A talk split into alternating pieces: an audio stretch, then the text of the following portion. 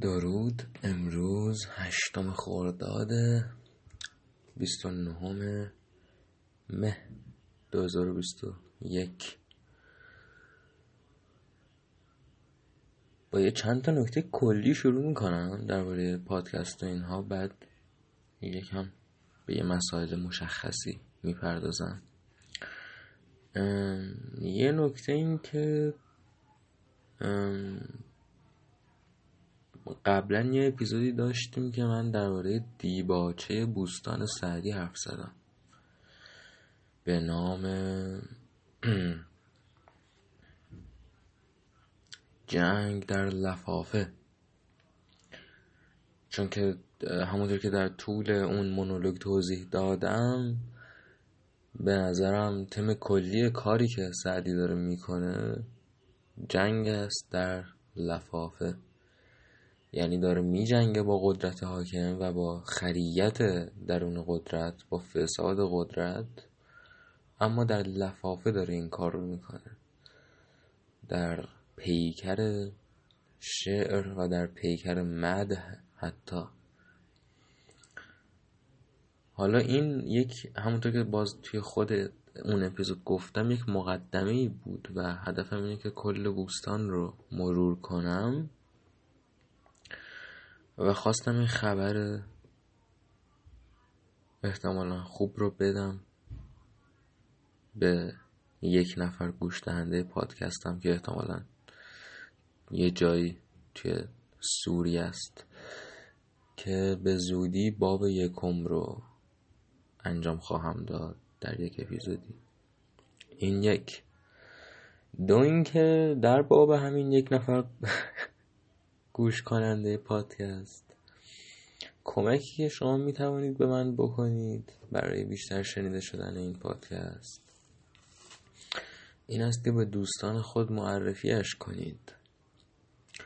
واقعیت اینه که به دلیل اینکه ممکن است که من حرفی بزنم که حرف خطرناکی باشه در این مونولوگ ها برای خودم، من نمیخوام که این مونولوگ ها زیاد شنیده بشن، هرچند که اصلا سعی میکنم حرف خطرناکی نزنم، سعی میکنم هر وقت حرف میرسه به یک زمینه خطرناک در لفافه بجنگم و سعی میکنم با تندترین لحن چیزی که میخوام نهی کنم و بکوبم رو نهی کنم و بکوبم، بدون اون که در ظاهر جمله خطرناکی گفته باشم، جمله مستقیم خطرناکی گفته باشم.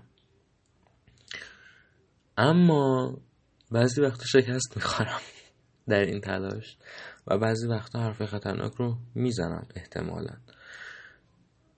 به همین علته که مثلا خب بر من کاری نداره فایل های صوتی پادکست ها رو بذارم روی تلگرام، احتمالاً خیلی بیشتر شنیده بشن، اما نمیخوام. از ابتدا اومدم روی این کست باکس، اپ چینی دوزاری آشغال، و هیچ جای دیگه نرفتم چون نمیخوام پخش باشه و همه جا بتونه شیر بشه و شنیده بشه و فلان. میخوام یه جامعه محدودی باشه. البته که فایل های صوتی اینها رو نگه خواهم داشت تا شاید یک روز در آینده که تونستم یه سری گارد استخدام کنم کسی نتونه بیاد الله اکبرم کنه، اون موقع پخش بشن این فایل ها.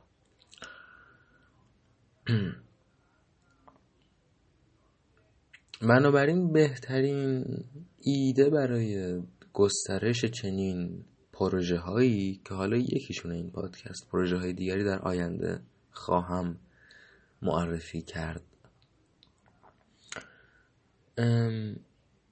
همین پیشنهادهای نفر به نفره که من به فلان دوستم که میدونم همچین فازی رو داره و از همچین حرفا و زمینه هایی میتونه استفاده کنه یا جلب بشه، از به همچون دوستیم پیشنهادش بدم یا به همچون دوستیم معرفیش کنم. اینجور اگر میخواید کمک کنید به بیشتر شنیده شدنش، این یک کاریست که میتونید بکنید در حق من. و پیشاپیش ممنونم از هر کسی که گوش میده این پادکست رو. به هر حال هر آدمی که حرف میزنه به لطف کسانی که گوش میدن بهش دهانش بسته نمیشه. اینم نکته دوم. حالا امروز میخوام امشب در واقع قبل از فینال لیگ قهرمانان میخوام که من البته پیشنهاد میکنم که فوتبال نبینید، واقعا چیز جالبی نیست. فوتبال جدید به گاه رفته توسط سرمایه‌داری و فساد و دیدنش هم حمایت مالی ازشه و بهتره که به طور کل فوتبال ندید. اما خب خودم هنوز بعضی بازی‌های فوتبال رو میبینم، با اینکه کار منفیه به باورم، همونطور که بعضن که چرس کنم بسیار سیگار میکشم، با اینکه کار منفیه به نظرم. و امروز میخوام درباره سیگار حرف بزنم و ترکش، و میخوام درباره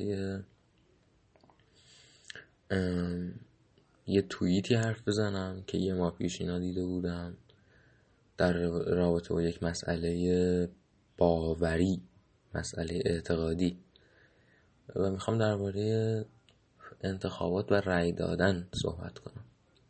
اینا موضوعاتی خواهم بود که دربارشون حرف خواهم زد.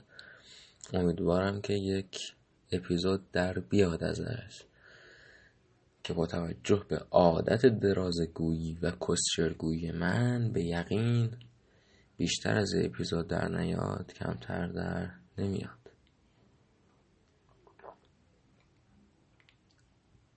متاسفانه در طی سالها تبدیل به جوک شده ترک سیگار برای من.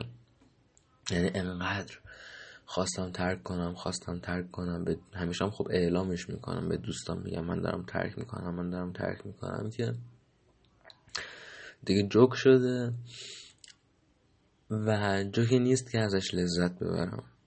یعنی البته دوستانم تقصیری ندارن که براشون جوک شده، واقعا من ریدم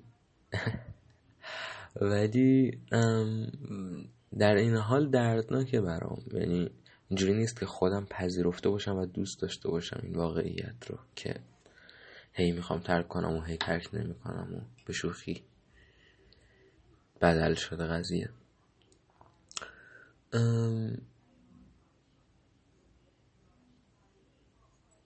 واقعیت اینه که برای من رازآمیزترین اعتیاد هاست اعتیاد به سیگار.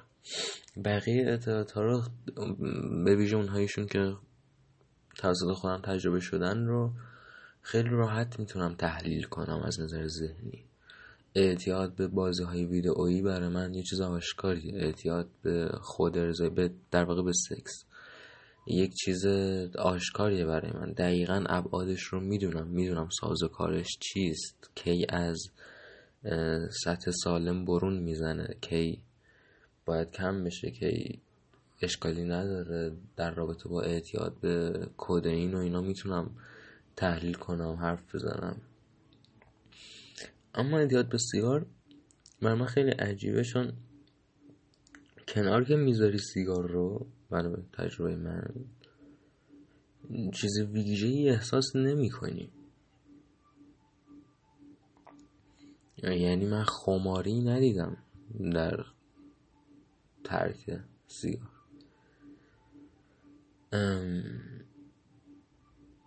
اتفاقا وقتهایی که نام خماری سیگار و نسخی رو ما شنیده ایم همیشه زبان کسانی بوده که اصلا اعتیاد نداشتن به سیگار.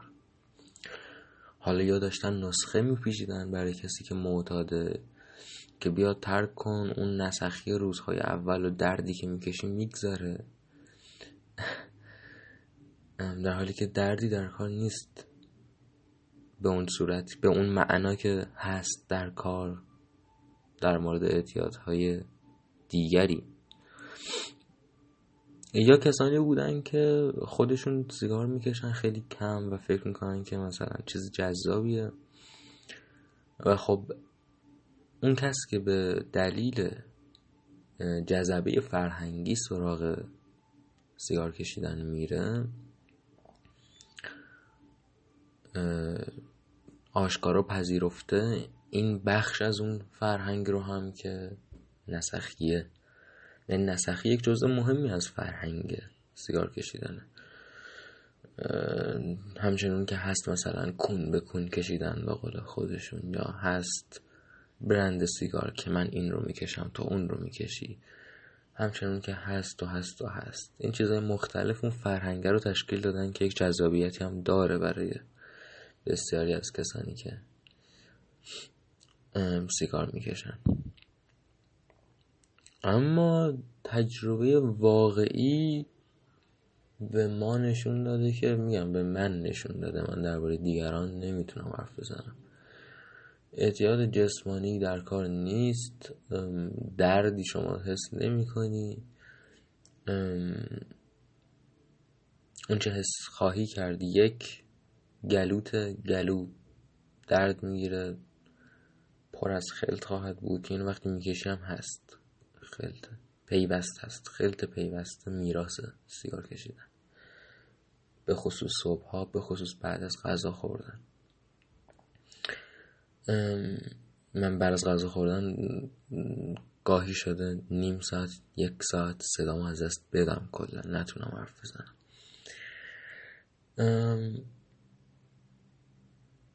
یکی این هستش.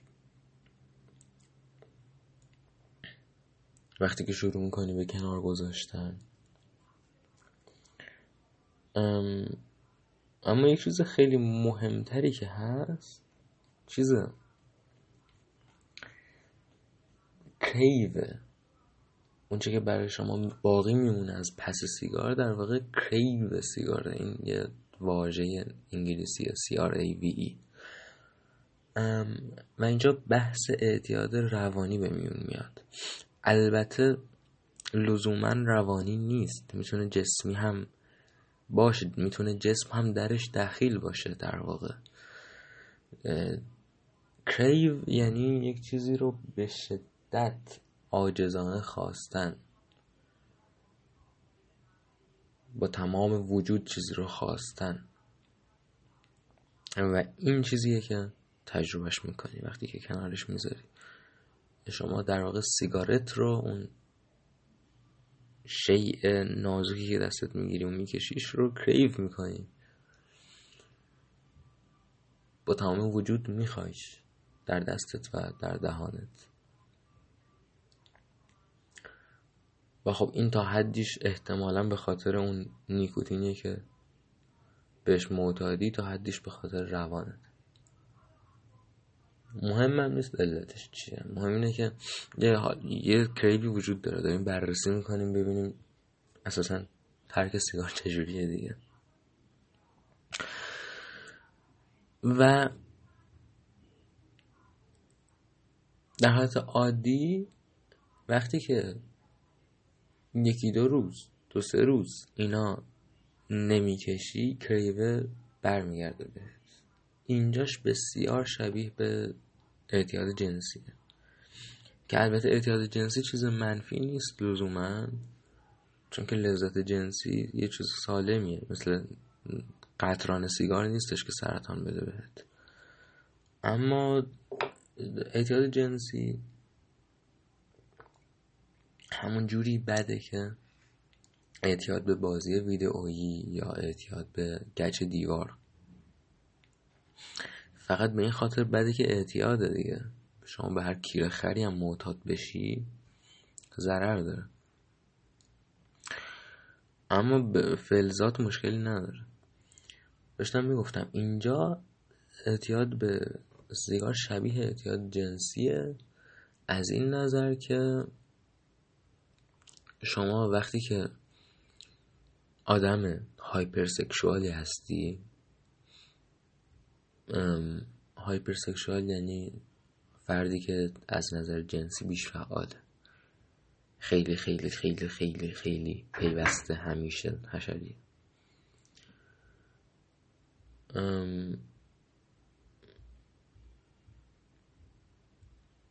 اتفاقی که میفته اینه که تا یک مرزهای شگفت‌انگیزی پیش میری برای پر کردن این نیاز جنسیت. اینجا دیگه بحث نیستش. خب من الان خیلی حول جنسی هم، بنابراین میرم و بسیار کسلیسی میکنم. این منظور من نیستش از مرزهایی که پیش میری. البته این هم میتونه جزئیش باشه، میتونه یک نمود ساده و پیش پا افتادش باشه، ولی کسی که واقعا هایپرسکشوال باشه تجربه کرده این چیزها رو که البته میگم من صرف از تجربه خودم حرف میزنم به عنوان یک آدم سیگاری و به عنوان یک آدم هایپرسکشوال ممکنه درست نباشه. اتفاقی که میفته اینه که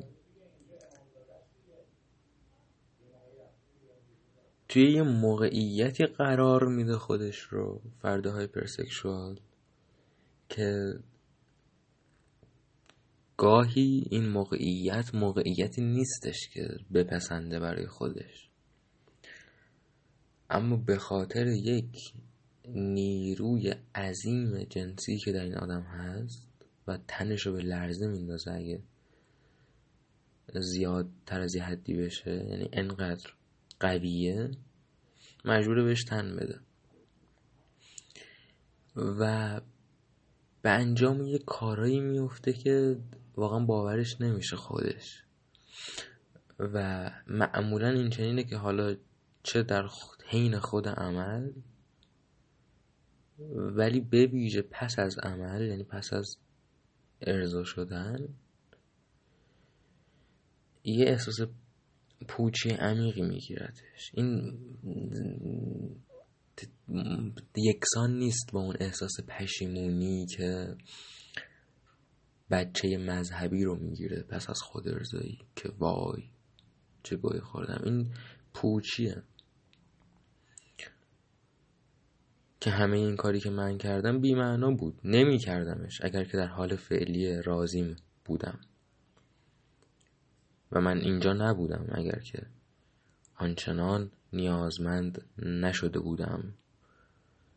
و در حین خود عمل هم ممکنه این به سراغ آدم بیاد. مثلا شما که زن نیمفومینیاکی رو تصور کنید، نیمفومینیا این هایپرسکشوالیته که میگم، بیشالی جنسی، حالا من در لحظه معادل سازیش کردم، پیشتر در زنها بهش میگفتن نیمفومینیا و به زنی که داشته باشدش میگفتن نیمفومانیاک، اما دیگه نمیگن از نظر علمی به جفتشون، مرد یا زنی که دارتش، میگن هایپرسکشوال. پیشتر به مردی که هایپرسکشوال بود میگفتن ساتیر یا واژه های دیگه از همین ریشه ساتیر که ریشه ساتیر برمیگرده به اساطیر، یک شخصیت اسطوره‌ای بوده این. و در واقع ما نیمفومینیا داشتیم و ساتیرسیس، اگه اشتباه نکنم تلفظش باید این چنین باشه. به عنوان مثال یک زن نیمفومینیک رو تصور کنید که الان به یک جایی رسونده خودشو که داره با 5 مرد رابطه جنسی برقرار میکنه توی تختن. خب توی تخت و حین گاییدن هم ممکنه این اندیشه سراغش بیاد که بابا این چه موقعیت کسچریه، ما چه آدم بدبختی هستیم که انقدر انرژی و وقت از خودم صرف میکنم، انقدر با آدم هایی که جذاب ترین آدم ها ممکنه نباشن در میامیزم و میگم ممکنه، حتی ممکنه که کاملا راضی باشه از اتفاقی که داره میفته، ولی ممکنه ابعاد ماجرا رو نپسنده حتی حین خود عمل. اما حین خود عمل هرگاه که به سراغش بیاد این اندیشه زد، خنثاست. چرا خنثاست؟ چون حین عمل یک چیز حاکمه به ذهن و به شخصیت و به روان و اون اعتیاد است. دست محکم و قدرتمند اعتیاد بر سر توست تا زمانی که ارضا نشدی و در واقع تو شخصیتی نداری وقتی که یک آدمی هستی که در حال عمله تو فکر مستقل، تصمیم گیر و اراده آزاد و فلان نداری. میگم دست اعتیاد بر سر توست. میخواستم میگم از این جهت یکم شبیه این دوتا در این نقطه که شما وقتی که سیگار رو هم کنار میذاری بعد از 2-3 روز کریو شروع میشه، دوباره به سیگار میخوایی که سیگار بکشی. اما روز اول این چنین نیست. هرگز روز اولی که کنار میذاری دلت مثل سگ نمیخواد سیگار بکشی. این شبیه ارضا شدنه. وقتی که ارضا میشی اون چیزی که دیوانه‌وار داشته میرفته بالا یهو سقوط میکنه به صفر. همه چیز بی‌معنا میشه و بلافاصله شروع میکنه به دوباره بالا رفتن. یعنی این چیز یک چیز پیوسته بالا بروه. حشر. پس 1 ساعت 1/2 ساعتی گذشت. حالا این میگم این در مورد منه، ولی یک مدت گذشت دوباره دقیقا همه اون کارهای کس و شعر دیوانه‌وار پشمریزون خودت هم باورت نمیشه چگونه به اینجا رسیدم رو انجام میدی که لذت جنسی ببری، که باز برای بار 1000 در مورد لذت جنسی مشکلی نداره هیچ کدوم از این چیزها. ممکنه خیلی هم اعتیاد لذت بخش و جالبی باشه اگر که بتونی کنترلش کنی، وقتتو نگیره یه تاریخ بیهقی همون وسط بخونی. به نظر من اوکیه هر اعتیادی. مشکل من با اعتیادیه که صدمه فلزات داره، مثل اعتیاد به سیگار، چون از عمر میکاهه و از کیفیت عمر میکاهه.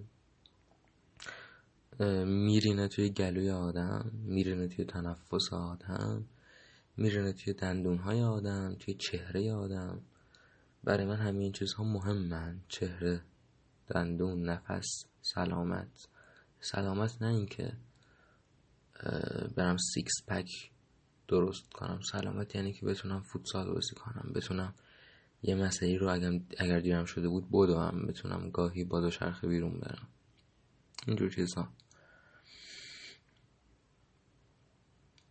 حالا 2-3 روز گذشته و کریوه شروع شده. کریوه در چه پیکریست؟ در پیکر دقیقا گفتم شما فرایند اسموکینگ، سیگار کشیدن و شکل اون سیگارت رو کریو میکنی.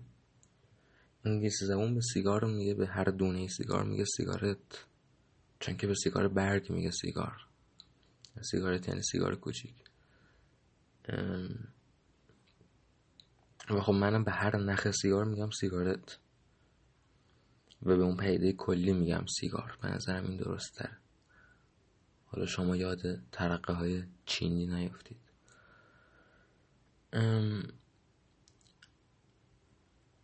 و واقعیت امر اینه که چیز زیباییه، هم فرایند سیگار کشیدن و هم شکل سیگارت و در مجموع اون فرهنگ چیز زیباییه برای ما. حالا نمیگم چیز خوبیه که زیباست، نه اصلا چیز خوبه بعد معنا نداره. اینجا بحث این است که به دلایل فرهنگی و به دلایل تاریخی که اصلا فرهنگ از تاریخ برمیاد، الان این کیرخر روی لب من ممکنه من رو زیباتر کنه.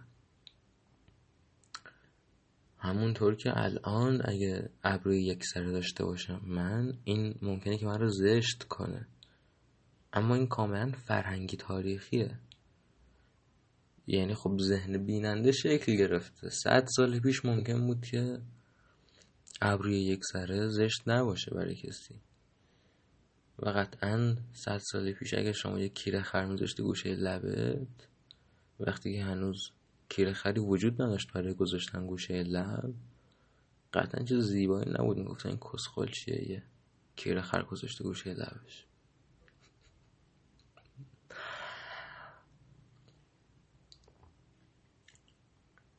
اما جزئی از فرهنگ شده و فرهنگ زیباییه به دلایل خیلی زیاد. شما از شکل سیگارت شروع کن، یک چیز باریک معمولا نسبت طلایی توش رعایت شده، فیلتر طلایی یک چیز بی‌نظیریه، یا کون قرمز سیگار به قول دوستان ما، و که گاهن روش سری خشخاش هم داره، و این که میزه رو لبت و آتیش میگیره و کم کم میسوزه و بعد دود از لبت بیرون میره. چیز باحالیه، چیز قشنگه. یعنی واقعا شما باید گاو باشی که مثلا یه نوجوان یا بچه‌ای که شروع میکنه سیگار کشیدن بهش بگی وای دیوونه شدی، اخ اخ پیف پیف. من کاملا، هر آدم سالم و منطقی کاملا میفهمه جذابیت رو.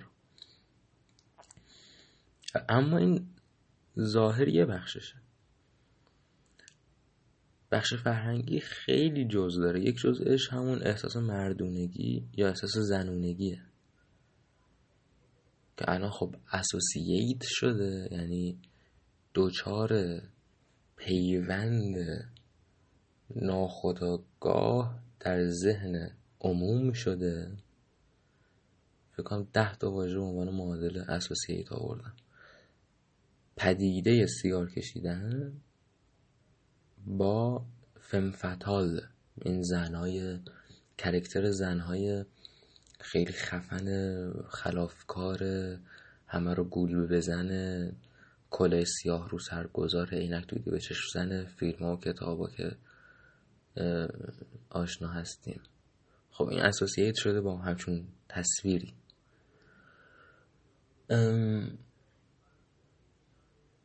یا در مورد مرد ها اسوسییت شده با مردی که خشن‌تره از مردی که نمیکشه.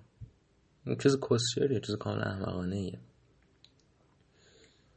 تا حدی به این خاطره که ممکنه از نظر تاریخی تا حدی به این خاطر باشه که خب وقتی که ذراتش معلوم شد، کسی کماکان ادامه میده به انجام دادنش که بیباکتره از صدمه زدن به خودش.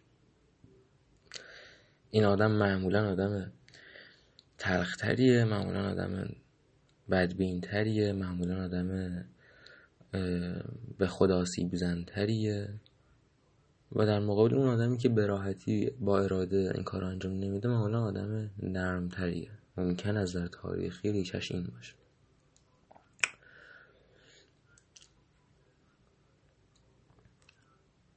حالا در شرایط امروز ما داریم یک نمونه خیلی خوبش رو میبینیم دیگه. این مسئله رو الان اون چه موجب یک جور اتحاد فرهنگی جذاب میشه میونه همه این نوجوان هایی که سیگار میکشن اینه که خب همشون دارن مشترک یک چیز مهمی رو به تخمشون میگیرن که هست سلامتشون.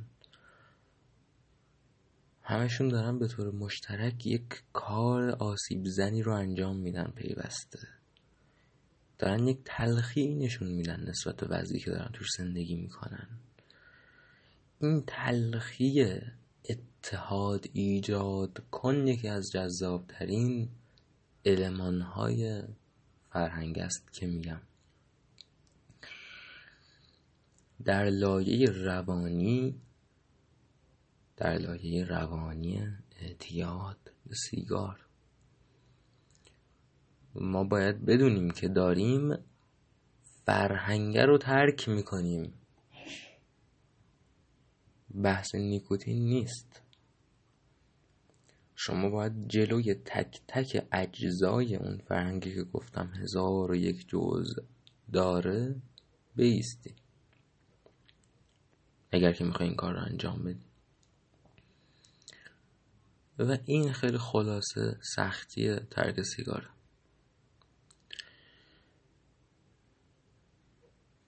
سختی ترک سیگار و اما عوامل موجب شونده برگشتن به مصرف بهشون میگن ماشه تریر. کلن تو زبان انگلیسی این یک فعلیه به معنی برانگیختن، تریگر به معنی ماشه هم هست، ولی در واقع جفتش یک چیزن دیگه. پس ما باید بشناسیم که چه چیزهای ماشه این اعتیاده رو میکشه، برمیانگیزتش و با اونها مقابله کنیم.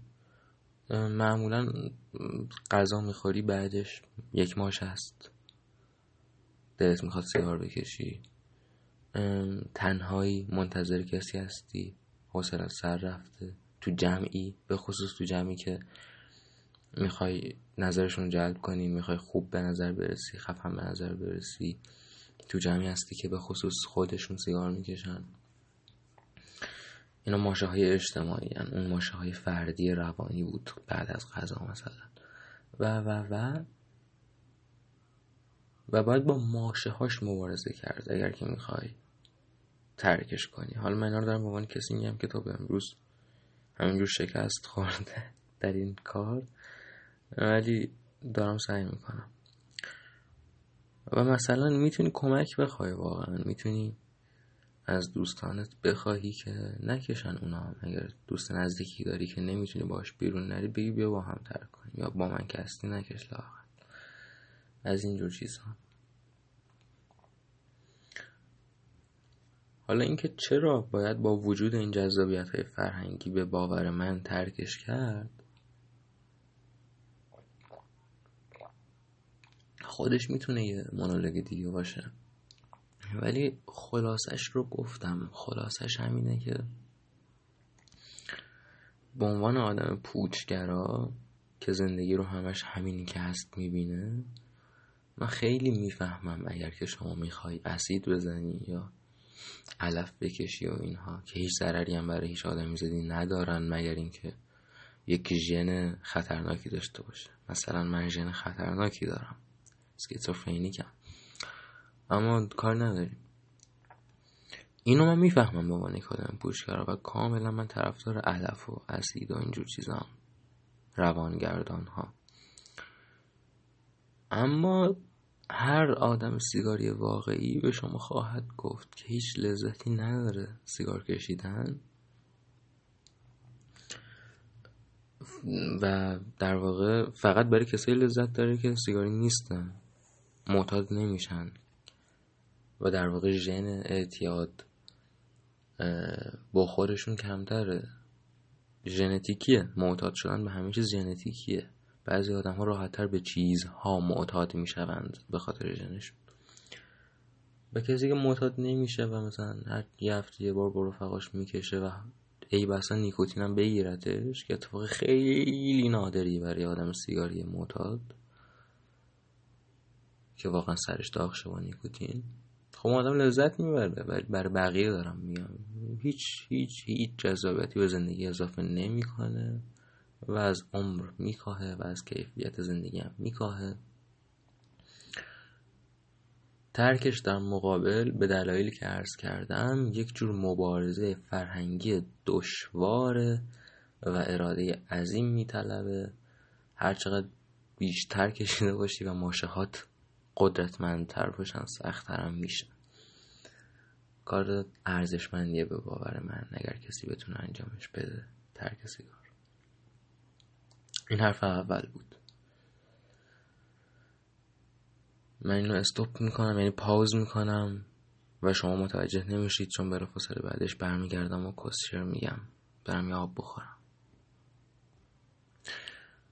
خب نمیدونم یه اپیزود پیش بود یا دو تا اپیزود پیش که اپیزود خیلی خوبی هم بود، خیلی اپیزود خوبی شد، که درباره یه توییت حرف زدم و در واقع با جواب به یه توییت شروع کردم و کل مونولوگ بر همون محور حرف زدم. اگر اشتباه نکنم ناهارخوریه اسمش، اون خیلی خوبه، گوش بدید به نظرم. و آخرش گفتم که میخواستم یه توییت دیگرم بررسی کنم که این یکی انقدر طول کشید دیگه رها کردم. الان اون یکی توییتر رو میخوام در باش حرف بزنم. این یکی کوتاه مثلش یه ماه پیش اینا ما یه حرفی دیدیم از یکی از این دوستان که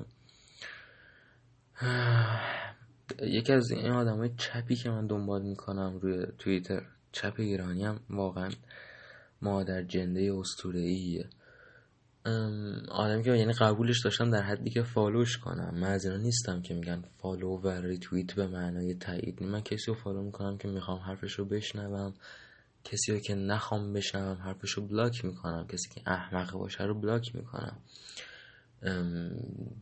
آزادی بیان داره برای ننه خودش. من اگه نخوام بشنوم منم آزادی گوش کردن یا نکردن دارم و وظیفه من نیست که با هر خری که در جهان هست حرف بزنم و حرفش رو بشنوم و تلاش کنم اندیشش رو اصلاح کنم. دوست می داشتم که این باشه وظیفه‌ام و این تلاش رو بکنم، ولی نمی شود چون خر در جهان از چند میلیارد متجاوز است و من یک نفرم.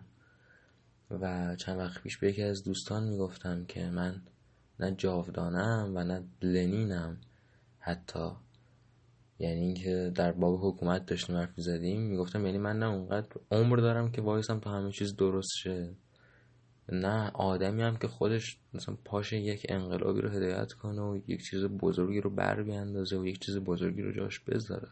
یعنی آدم بدبخت بنگی هم گوشه خاورمیانه افتاده داره رو کست باکس گوشش ضبط میکنه. یکی از آدم‌هایی که من تا حدی قبولش داشتم که فالوش کرده بودم، اسمش هم یادم نمیاد، یه پسر است. توییت فکر می‌کنم توییت یه دختره بود، اون لایک کرده بود و تایید کرده بود، کامنت گذاشته بود، این چنین من دیدم توییت رو. مسخره کرده بودن کسانی رو که میگن آتئیست هایی رو که میگن مسلمون نمیشه حجاب نذاره، نمیشه نماز نخونه، نمیشه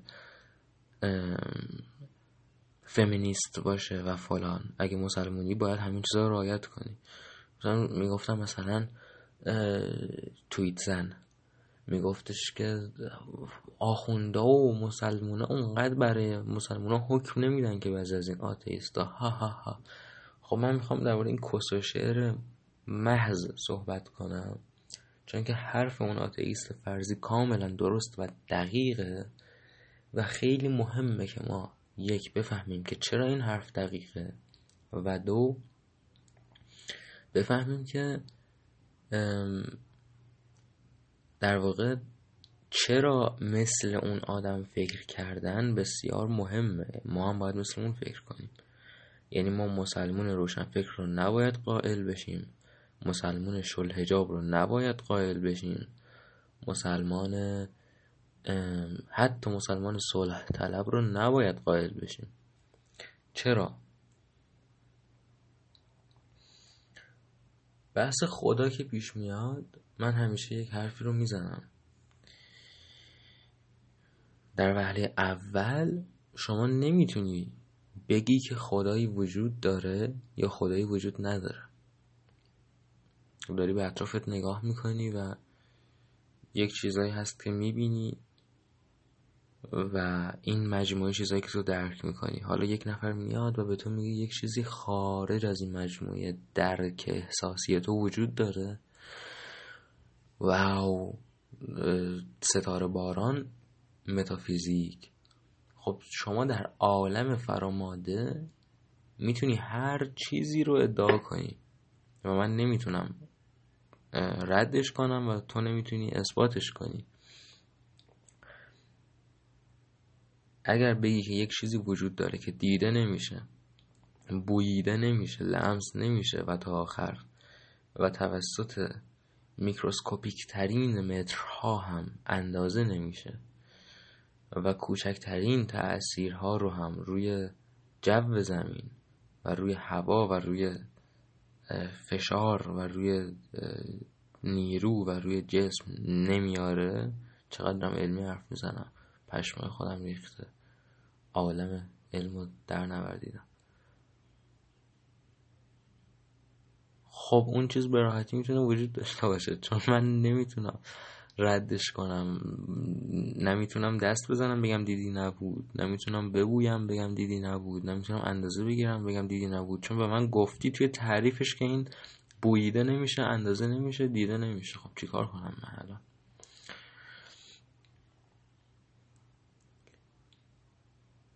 بنابراین ماهیت فرامادی، امیدوارم فراماده معادل درست متافیزیک باشه. نمیدونم، قاعدتا باید همین باشه معادلش، چون ما متا رو فرا بیشتر اوقات برابر سازی میکنیم.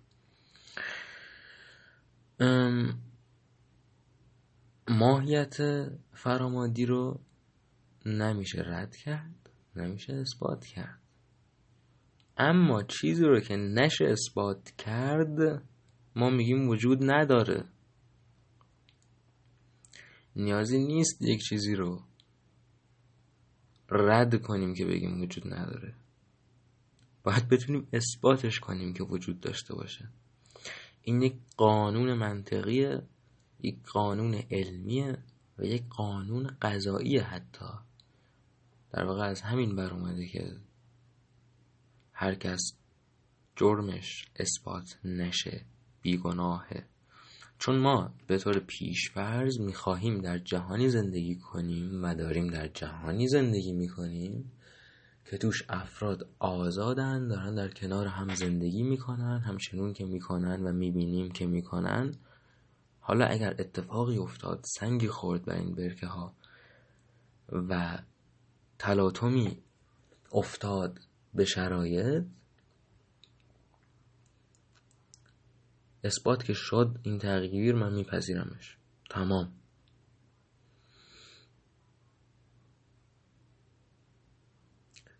متوجه اهمیت این قانون هستید که چرا وارون این قانون وجود نداره؟ چون من اگر بپذیرم که یک چیزی وجود داره، دارم یک تغییری رو میپذیرم دیگه در باورم، دارم از اندیشه وجود نداشته بودن یک چیز به اندیشه وجود داشتنش میروم. بنابراین این یک تغییره، من دارم زندگی خودم رو تغییر میدم با تغییر دادن اندیشه خودم.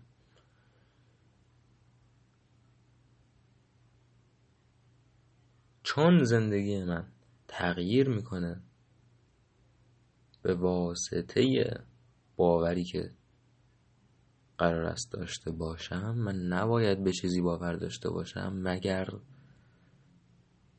اثبات شده باشه به هم. بنابراین ماهیت متافیزیکی، ماهیت فرامادی وجود معتبر نداره. به اصطلاح وجود ممکنه داشته باشه ولی وجود معتبر نداره. اما حرفی که من همیشه میزنم این است که این حرف که الان زدم که ممکنه وجود داشته باشه ممکنه وجود نداشته باشه، این مال چه وقتیه؟ مال وقتی که با یک ماهیت متافیزیکی گنگ طرف باشیم. تو داری میگی که خیلی خوب، یک چیزی وجود داره فرای ماده، من میگم ممکنه وجود داشته باشه ممکنه وجود نداشته باشه و حالا وجود داشتنش بنابراین معتبر نیست. اما وقتی که این ماهیت گنگ نباشه، تو نیای بگی یک چیزی وجود داره و بجاش بگی یک چیزی وجود داره. اسمش اینه، مدل حرف زدنش اینجوریه، این نوشته های اون چیزه است، اینا آدم هایی که اون چیزه فرستاده، اینا چیزایی که اون چیزه است و میخواد، این قدرت اون چیزه است بر تو، این سرنوشته که اگه به حرفای اون چیزه گوش کنی اون چیزه تو رو بهش دچار میکنه، این سرنوشته که اگر تو به حرفای اون چیزه گوش نکنی اون چیزه تو رو بهش دچار میکنه. اگر بیای و همچین حرفی رو به من بزنی، دیگه اون قانون رد ناپذیری فرامادی از میون میره. چرا؟ چون تو برای من یک چیز رو تعریف کردی، من یک تعریف در دست دارم. الان دیگه چیز گنگی وجود نداره که من نتونم ببینمش و ببویمش و لمسش کنم و اندازش بگیرم.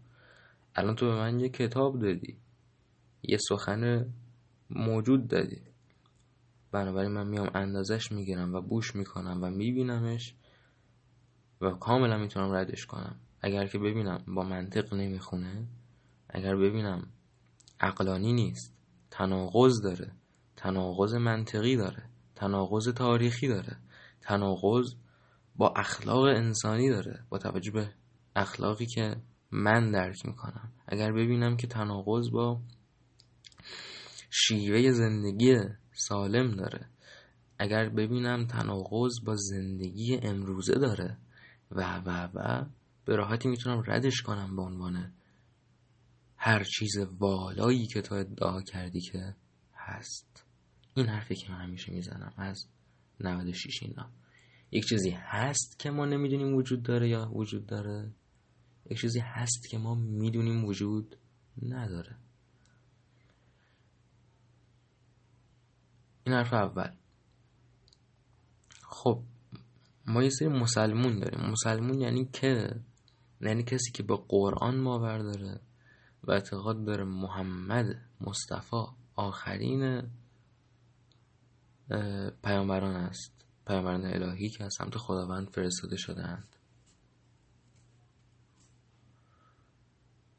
خیلی روشنه و به اون کتاب محمد ابن عبدالله به عنوان کلام مستقیم خداوند یگانه باور داره. این میشه مسلمونی که همه ما هستیم. مسیحی داریم، یعنی کسی که اعتقاد داره که عیسی آخرین فلان بیزار. اینا تعریف های مشخصن. اسلام چیست؟ اسلام قرآنه، این کتابه. اسلام تاریخ اسلامه با توجه به منابع تاریخی معتبر. کتاب امروز هم تاریخ اسلام ادامه داره و شما وضع مسلمین جهان رو میبینید امروز. این هم تاریخ اسلامه. اسلام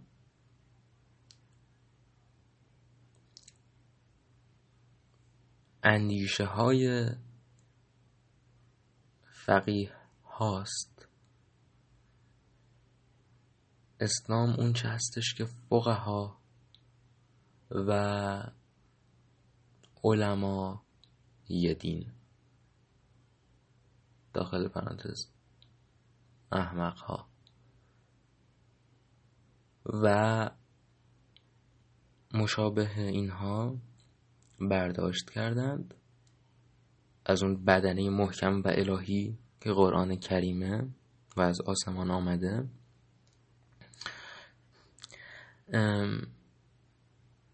و اجرا کردن. این جزئی از اسلامه.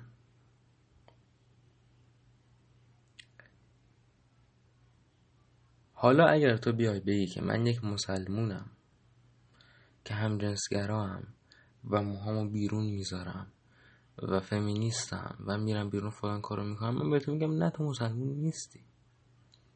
این رو آدم مسلمون هم به تو خواهد گفت که مسلمون نیستی اگر که بهش اجازه بدی، مگر اینکه قبلش سر تو بزنه. ولی اگر یک لحظه دعوتش کنی به اینکه اون شمشیرش و تبرش رو زمین بذاره، برای توضیح خواهد داد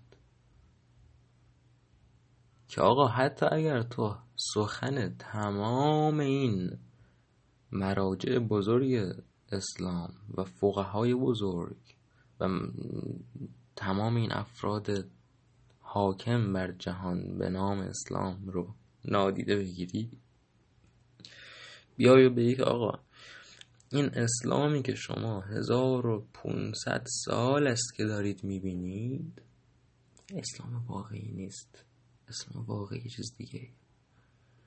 خب اوکی، من همه اینا رو قبول میکنم.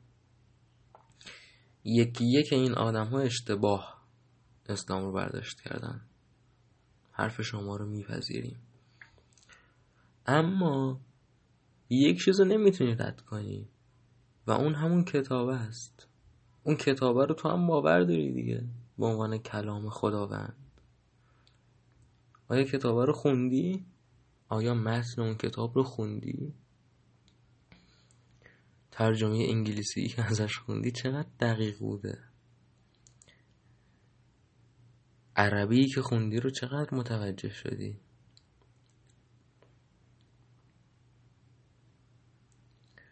فارسی که خوندی رو کی ترجمه کرده بوده؟ آیا فلان آیه از بهمان سوره رو میشناسی؟ و بنابراین من هیچ اجباری روی این فرد نمیذارم که آقا تو نه باید بیای همون حرفی که مثلا چه میدونم مولا نصرالدین گفته رو به عنوان اسلام اجرا کنی وگرنه مسلمون نیستی. من میگم آقا تو خودت داری میگی من مسلمونم، به من بگو به چی باور داری، اول به من مجموعه چیزهایی که بهشون باور داری رو بگو. قرآن که قطعا باور داری، مجموعه حدیث ها و مراجع تقلیدی که به نظرت معتبرن هم به من بگو. بعد من میام با اتکا به قرآن و با اتکا به همون چیزهایی که خودت گفتی که اوکی من اینا رو قبول دارم، بهت میگم چرا مسلمان نیستی. به اندازه کافی حرف این میان هست که در تو نیست که تو مسلمان نباشی، به اندازه کافی حرف در این میان هست که در بند کردن تو و برده کردن تو و جنگ با تو و کشتن تو و حلال شمردن خون تو هم از سوی مسلمان راستین موجه باشه.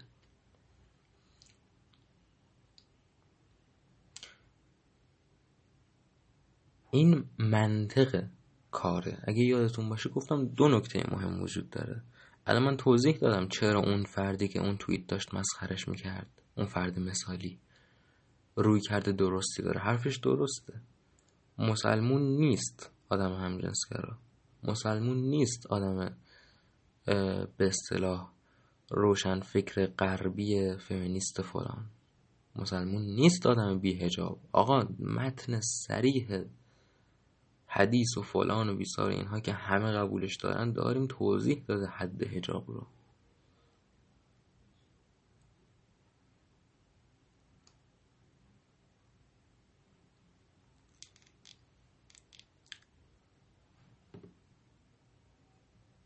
اگر نه بالاخره یک مرجعی یک چیزی رو قبول داره که من میتونم از همون میگم برای توضیح بدم که چرا این چنین نیست. این یک نکته است. نکته دیگر که گفتن چرا مهمه اینجوری فکر کردن، اون اینه که اگر ما بشناسیم ریشه مشکل رو میتونیم مشکل رو رفع کنیم. من اگر 100 تا آدم داشته باشم که این 100 تا آدم های بدی باشن که به خونه من اومدن و دارن میدوان و میرخصن و سینگین این درین میخونن و به زن من تجاوز میکنن و تو کله من میکوبن و بعد یه کالاشنیکوف بردارم و این 100 نفر رو بکشم و فردا یه نفر دیگه بیاد خونه من و کبوتر سیمین قدیری بخونه و به زن من تجاوز کنه و تو کله من بکوبه، خب این تقصیر منه. چون من به جای این که از خودم بپرسم چرا ملتی دارند به زن من تجاوز میکنند، یه تفنگشون دستن دررررر، خب طبیعتا مشکل حل نکردم. مشکل ها در جهان بشری تنها در لایه اندیشه و فرهنگ و روان حل میشوند، در لایه این چند سانتی متر پیشونی آدم ها حل میشوند، نه در دستانشون، نه در پاشون، نه در شکمشون. نه در دلشون که از کار بیفته یا نه، نه در تاجشون که از سر بیفته یا نه. متاسفانه بسیار تاج‌ها از سر افتادند و مشکل حل نشده. یک فرد دیگری اومده و تاجی به سر گذاشته. چرا؟ چون که چی کار داشتید میکردید؟ هدفتون چی بود از انداختن تاج؟ وقتی ملتی هستید که میره و تاج بعدی رو میاره،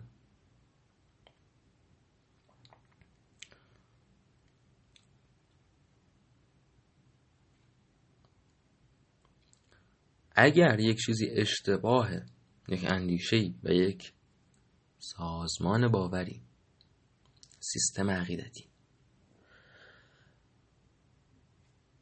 و ما بیایم به جای این که بگیم آقا این سازمان باور با اتکا به معتبرترین منابعش و همه باورترین تعریفهاش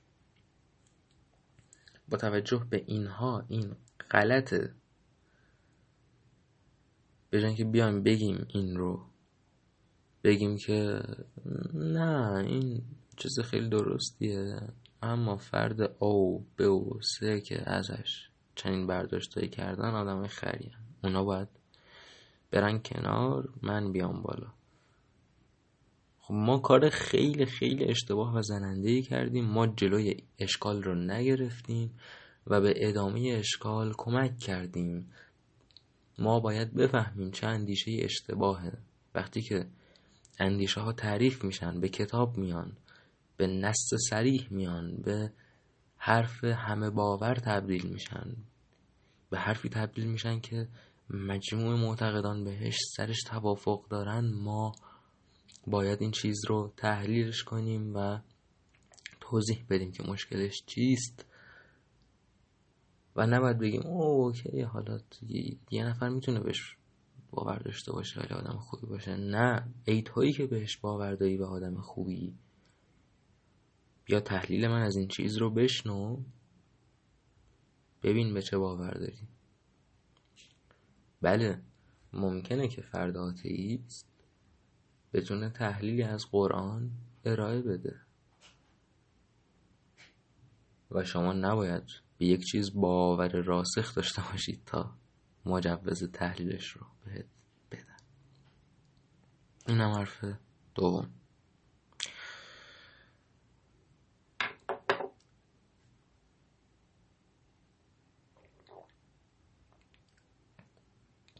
میونه رأی‌گیری، انتخابات.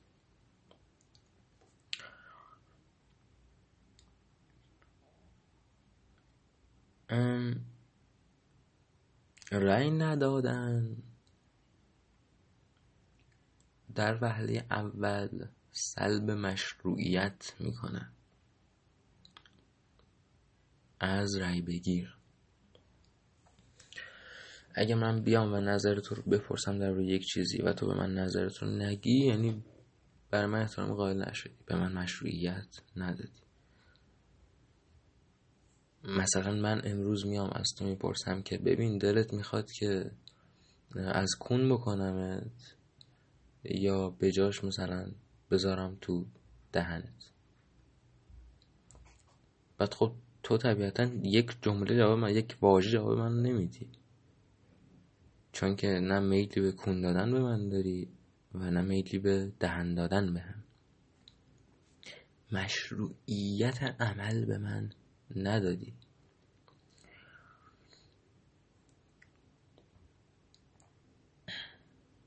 حالا یکم مثال رو پیچیده تر کنیم.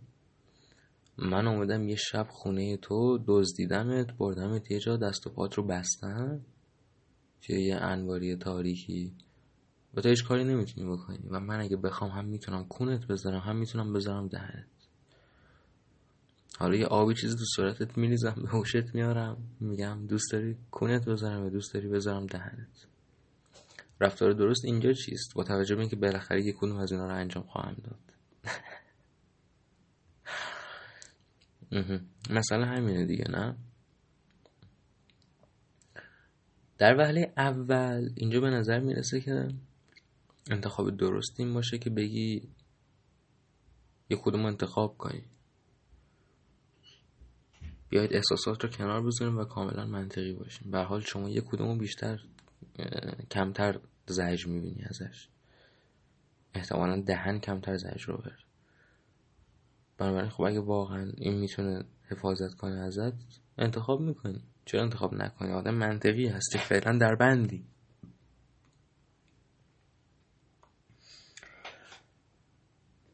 تو این شرایط رأی دادن منطقیه.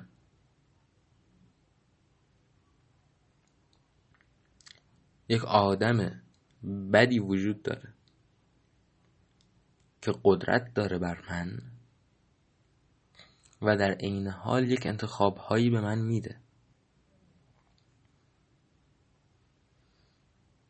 سزاست و منطقی است که من چیز بهتر رو انتخاب کنم و همزمان چون آدم بدی بالای سرمه تلاش کنم این آدم بد رو حالا یا براندازم، بندازمش بیرون از اتاق، یا مثلا کلش رو بکوبم به دیوار، یا اینکه مثلا بهش یاد بدم که کار خوبی نیست که ملت رو بدزدی و کونشون بذاری. بسته به اینکه کدوم انتخاب از همه رئالیستیک تره دیگه، کدوم محتمل تره که در واقعیت رخ بده. اما یه شرایط دیگه هم وجود داره.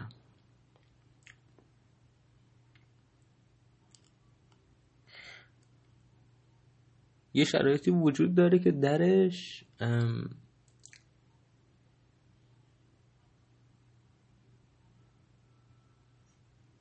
از یک طرف تو چندان در زیر زمین من بودی دیگه، فرقی برات نداره کون دادن و دهن دادن، و جفتشون تجربه هایی هستن به غایت مشمئز کننده و تجربه هایی هستن که دیگه تا انتها سیر شدی ازشون و نمیخوای که یک بار دیگه هر کدومشون رو تجربه کنی.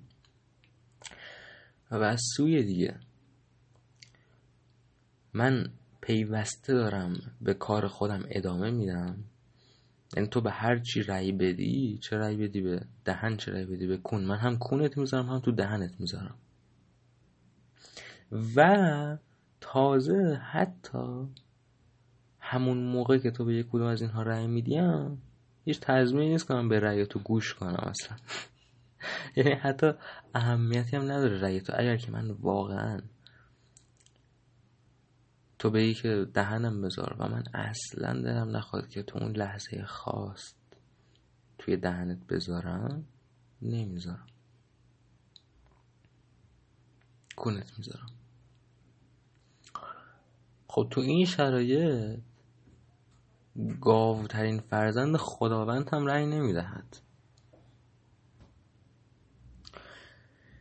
اینجا دیگه بحث مشروعیت نیست که من امیدی در دل داشته باشم که الان اگه من رأی ندم خارج از این خونه ملت میفهمن که او این رأی نداد، این دلش نمیخواد که برده جنسی این آدم باشه، بیایید برویم این رو نجات بدیم. نه، الان در شرایطی هستیم که من میدونم که این آدم مشروعیت نداره، این آدم میدونه که مشروعیت نداره، همه خارج از خونه، توی خونه، بالای زیر زمین، پایین زیر زمین، همه میدونن که این آدم یعنی من متجاوز آدم کش مشروعیت ندارم، همه جهان میدونن و هیچکس کاری نمیکنه برای من آدم قربانی، برای توی تجاوز شونده.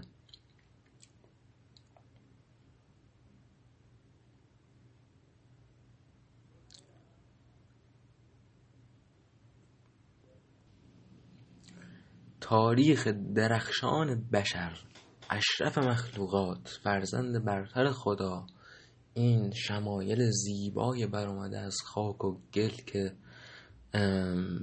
تابلوی مونالیزا کشیده خدا رو شکر، به ما نشون میده که کشورها، حکومتها اگر بفهمن که تو یک جای قندی چیزی داری، یه پنبهی چیزی داری، میان ننت هم در میارن، کل سیستم حکومتیت هم میندازن، پنبت هم بر میدارن، ملتت هم برده میکنن، خونه عمت هم میسوزونن، به گوسفند توی مزرعت هم تجاوز میکنن و با کشتی میرن. این تاریخ بشریت اگه نخوندید.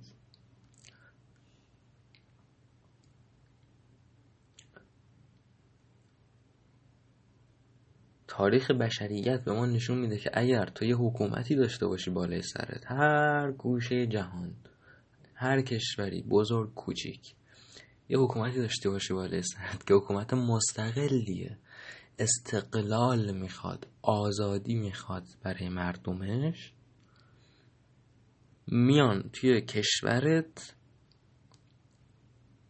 و اون حکومت رو میندازن پایین.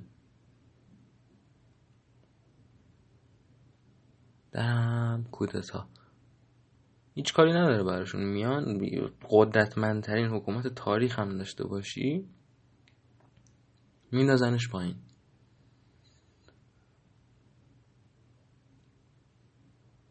بعد با کشتی برمیگردن، حالا این دفعه با هواپیما برمیگردن یا هر چی.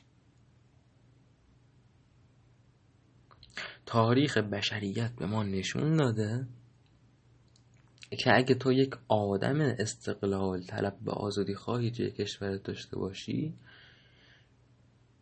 یارو پا میشه از کشور خودش با پرنده های بزرگ دست پرواز کن، پاهاشونو میگیره، میاد کشور تو، اون یارو رو بر میداره، میبره میندازه تو اسید، حل میکنه جنازش رو برای اینکه کشور تو مستقل نشه، بتونه پنبه‌تو بدزده، نفتتو بدزده، به ننت هم تجاوز کنه، خونه عمت هم بسوزونه. این تاریخ درخشان بشریت. ولی تاریخ بشریت به ما نشون داده که اگر تو حکومتی بالای سرت داشته باشی که چندان مگسی در قضای کس دیگه نباشه، در قضای حکومت دیگه، این حکومت مادر تو رم بگاد. خب آدم به من یه چیزی بدن، من اینو پاس کردم. فکر کنم داشتم میگفتم آره اگه منافعشون فرقی نداشته باشه، مادر تو رم بگاد حکومتت نمیاد کاری کمکت کنند. هیچ تخمش نیست، هیچ حکومت دیگری در جهان. مگه الان همه حکومت‌های جهان نمیدونن که مثلا سوریه توش شرایط خوب نیست یا توی افغانستان خوب نیست؟ مگه اتحاد، حالا بگیم نه یک کشور بزرگ مثل آمریکا نمیتونه بیاد واقعا یک کشور دیگه رو آباد کنه؟ آبادم نخواستیم بکنه، بیاد یه حکومت تخمی مثل حکومت خود آمریکا بذاره اونجا، لااقل یه دموکراسی زیقی باشه، یارو بتونه حرفش رو بزنه، آخر شب یه لترمنی، جیم فلنی، کوستری چیزی ببینه، بعد بره 9 صبح تا 5 بعد از ظهر جو کار کنه، یه مکدونالد هم بخوره و یکم خوشحال‌تر بمیره در مقابل اینکه توی خاک گردنش رو بزنن و بچه 5 سالش چون داره مدرسه نمیره 2 تا الاغ منفجرش کنن. بگیم آمریکا به اندازه کافی اقتدار نداره که این کارو بکنه، که داره به راحتی، ولی دیگه اتحاد چند تا کشور که میتونه به راحتی یک کشور رو آباد کنه. آقا شما 4 تا حکومت بهترید دارید میبینید تو این یکی کشور مردم دارن به خاک و خون کشیده میشن. مگه کاری براتون داره بیاید آزاد کنید جای دیگه رو؟ خب البته که نمی‌کنن. سیاست این چنین نیست، سیاست این رو نمیخواد.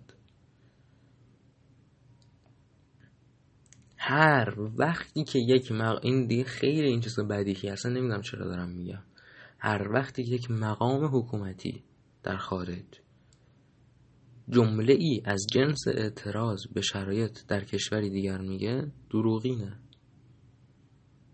مگر اینکه منافعشون به طور قابل توجهی دچار خلل شده باشه در اون صورت دیگه جمله نمیگن، میاد یه کودتا میکنه یارو رو میندازه.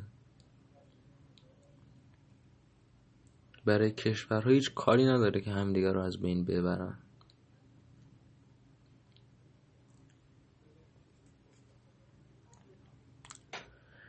بنابراین این بحث مشروعیت در این نقطه دیگه بحث کس و شعریه. میخوای مشروعیت نداشتن متجاوزت رو به کی ثابت کنی؟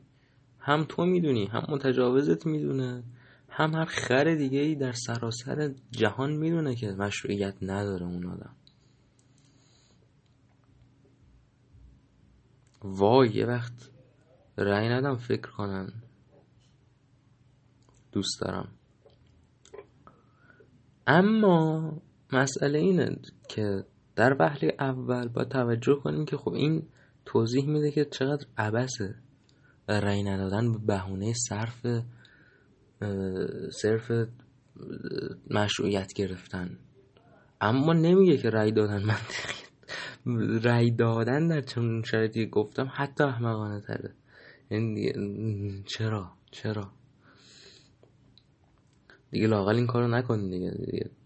یکم چه میدونم سلف ریسپکت داشته باش، عزت نفس داشته باش. حالا که داری صبح تا شب کون میری. اما دلیل مهمتر این است که من میخوام شرایط خودم رو تغییری بدم. من دارم هر لحظه به این فکر میکنم که چگونه شرایط خودم رو تغییر بدم.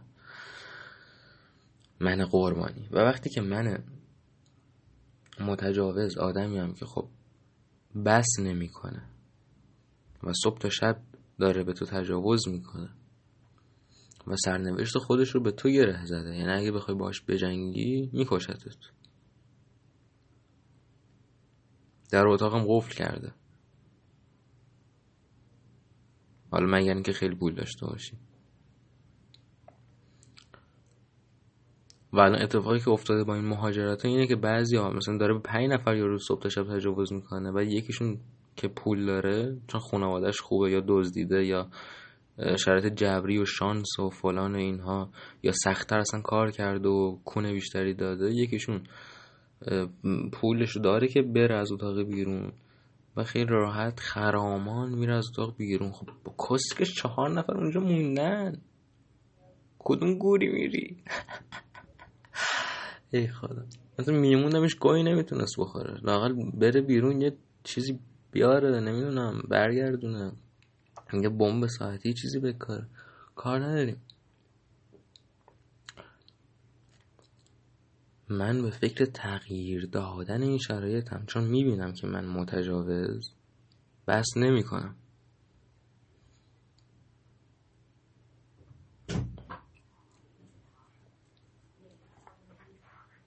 و قرار هم نیست بس کنم.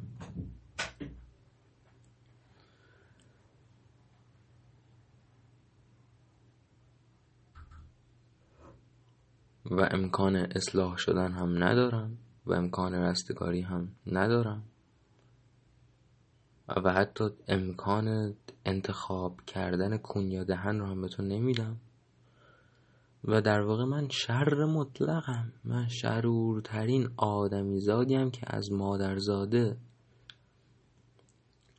پس باید تغییر داد من رو باید کشت. اگه میخوای که آزاد بشی، شرایط تغییر کنه، باید منو از بین ببری.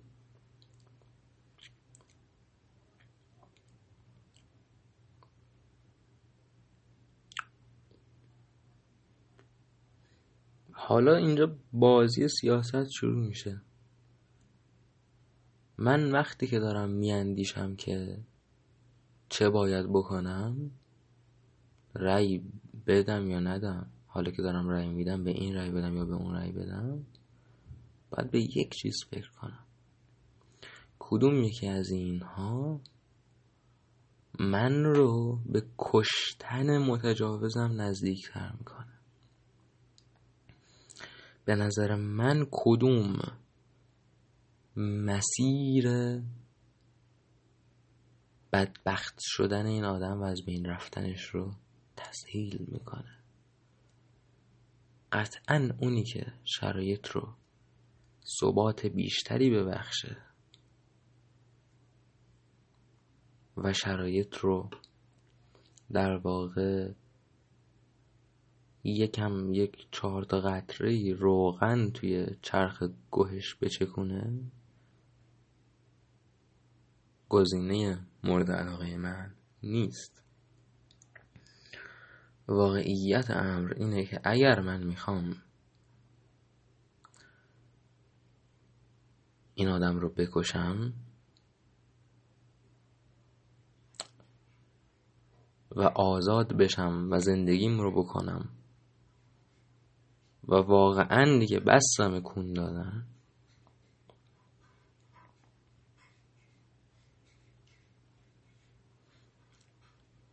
باید یک دوره سختی بیاد. شرایط پیش از اون که آسون بشه از همیشه سخت‌تر باید بشه، چون شرایطی که آسونه، شرایطی که خیلی سخت نیستش، سخت سخت سخت سخت سخت سخت هست، ولی به جای رئیسی روحانیه این شرایط ثبات بیشتری داره. هرچه سنگین‌تر و بدتر و افتضاح‌تر بشه و اون انفجار لازم محتمل‌تر و نزدیک‌تر میشه. پس من از یک سو میدونم که دیگه نمیخوام به اون دهنه رأی بدم، چون یک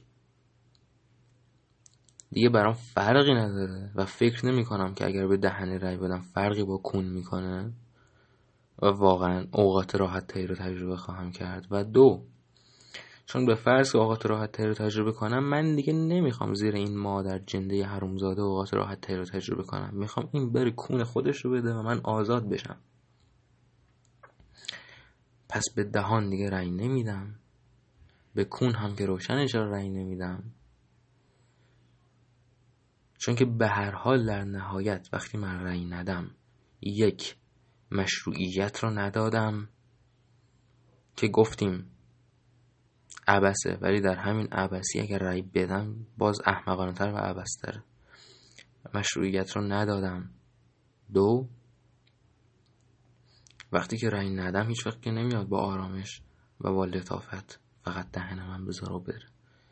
در واقع انگار بدترین چیز رو انتخاب کردم تا اونجایی که اون نره خره متجاوز متوجه. بنابراین شرایط بدی که میخواستم هم پیش میاد، شرایط در اتاق بد میشود و این آدم مشروعیت ندارد و من یه آدم خیلی آزادی خواهم و اون قدرت داره و اسلحه، و بعد ببینیم که چی میشه. و چیزی که خواهد شد اینه که احتمالاً همه چیز به گاه میره و خون میریزه و فلان و بیسار، یه نفر ممکنه این وسط آزاد بشه، اما در شرایط حاضر من کار درست رو کردم، چون واقعا دیگه نمیخواستم حتی یک لحظه دیگه به خودم یا به کسی دیگه‌ای بگم که من دوست دارم یه بار دیگه برای متجاوز به هم ساک بزنم.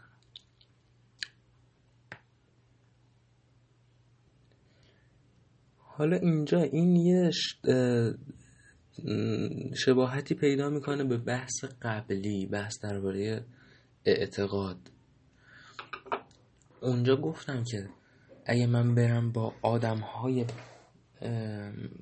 بد بجنگم و با اندیشهشون نجنگم، خریت کردم، چون اندیشه باقی مونده و من باید فرهنگ رو درست کنم، باید اندیشه رو درست کنم و باید ایژوکیت کنم ملل رو، تحصیلات رو بالا ببرم که وقتی یک تاج رو برانداختن تاج دیگر بالا نیاد با یک شکل و شمایل دیگه، بتونم این روند رو بشکنم یک جوری. اینجا هم همین بحثه. متاسفانه با نگاه به تیره درخشانی از موجودات که هستیم ما انسان‌ها، به احتمال قریب به یقین شما اون متجاوز رو که بکشید 10 تا متجاوز دیگه با همونقدر میل به کسوکون شما بیرون اتاق صف کشیدن بیان تو. اون چه که نیازه برای اینکه رستگار شویم ما 2 تا مبارزه توأمه. یک مبارزه خونین ناگزیر بدبختانی باید بکنی با متجاوز حاضر که جز با یک مبارزه خونین نخواهد رفت. یک مبارزه فرهنگی و عقلانی باید بکنی، یعنی باید سواد و مطالعه و دانش و فرهنگ خودت و هر چقدر که میتونی افراد دیگه رو بالا ببری که توأمی این دو منجر میشه به آینده بهتر. لزومم نداره که در جفتشون پیروز بشی که هیچ کس نمیشه. در جفتشون تلاش میکنی و آینده رو یکم بهتر میکنی. مرسی. نکته این است خیلی خلاصه پیام اخلاقی این حکایت که اگر من یک اندیشه منطقی دارم که به من میگه یک اتفاقی افتادنش خوب است یا افتادنش بد، اگر من محکم میاندیشم که خب مثلا سیگار کشیدن بد است، یا اگر محکم میاندیشم که خب این چیزی که تو الان به من دادی به عنوان 2600 سال پیش تقدس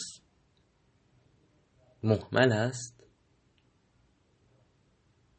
که هیچ خشونت آمیز و غیر انسانی است. اگر که محکم میاندیشم که من تو رو نمیخوام و تو انسان نیستی و تو شرورترین انسان هایی و تو نباید روی من قدرت داشته باشی و سرنوشت تو به اصلاح، به رستگاری، به شل کردن، به نرم کردن، به هیچ چیز منجر نخواهد شد و نباید خواهد شد جز به مردن، به برافتادن و رفتن. و اگر می اندیشم که این مهمترین اندیشه هاست که راه رستگاری من تنها و تنها در ارتقای فرهنگ فکری خودمه،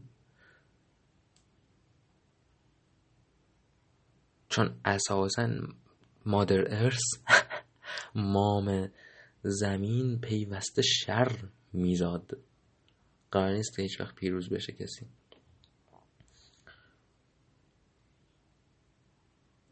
مسئله اینه که من آدمی باشم که پیوسته آگاه و پیوسته میجنگه و من اینجا دیگه تمام بشریته. اگر که به همه این اندیشه ها میرسم، مسئله کلیدی و مهمترین نکته سخن اینه که من باید بتونم اندیشه منطقی که بهش میرسم رو بدل به اراده کنم و بدل به عمل کنم، بدل به قدرت کنم، وگرنه تا آخر عمرم قراره سیگار بکشم و بعد سرطان بگیرم و بیفتم بمیرم. و همین، من میرم فوتبال ببینم.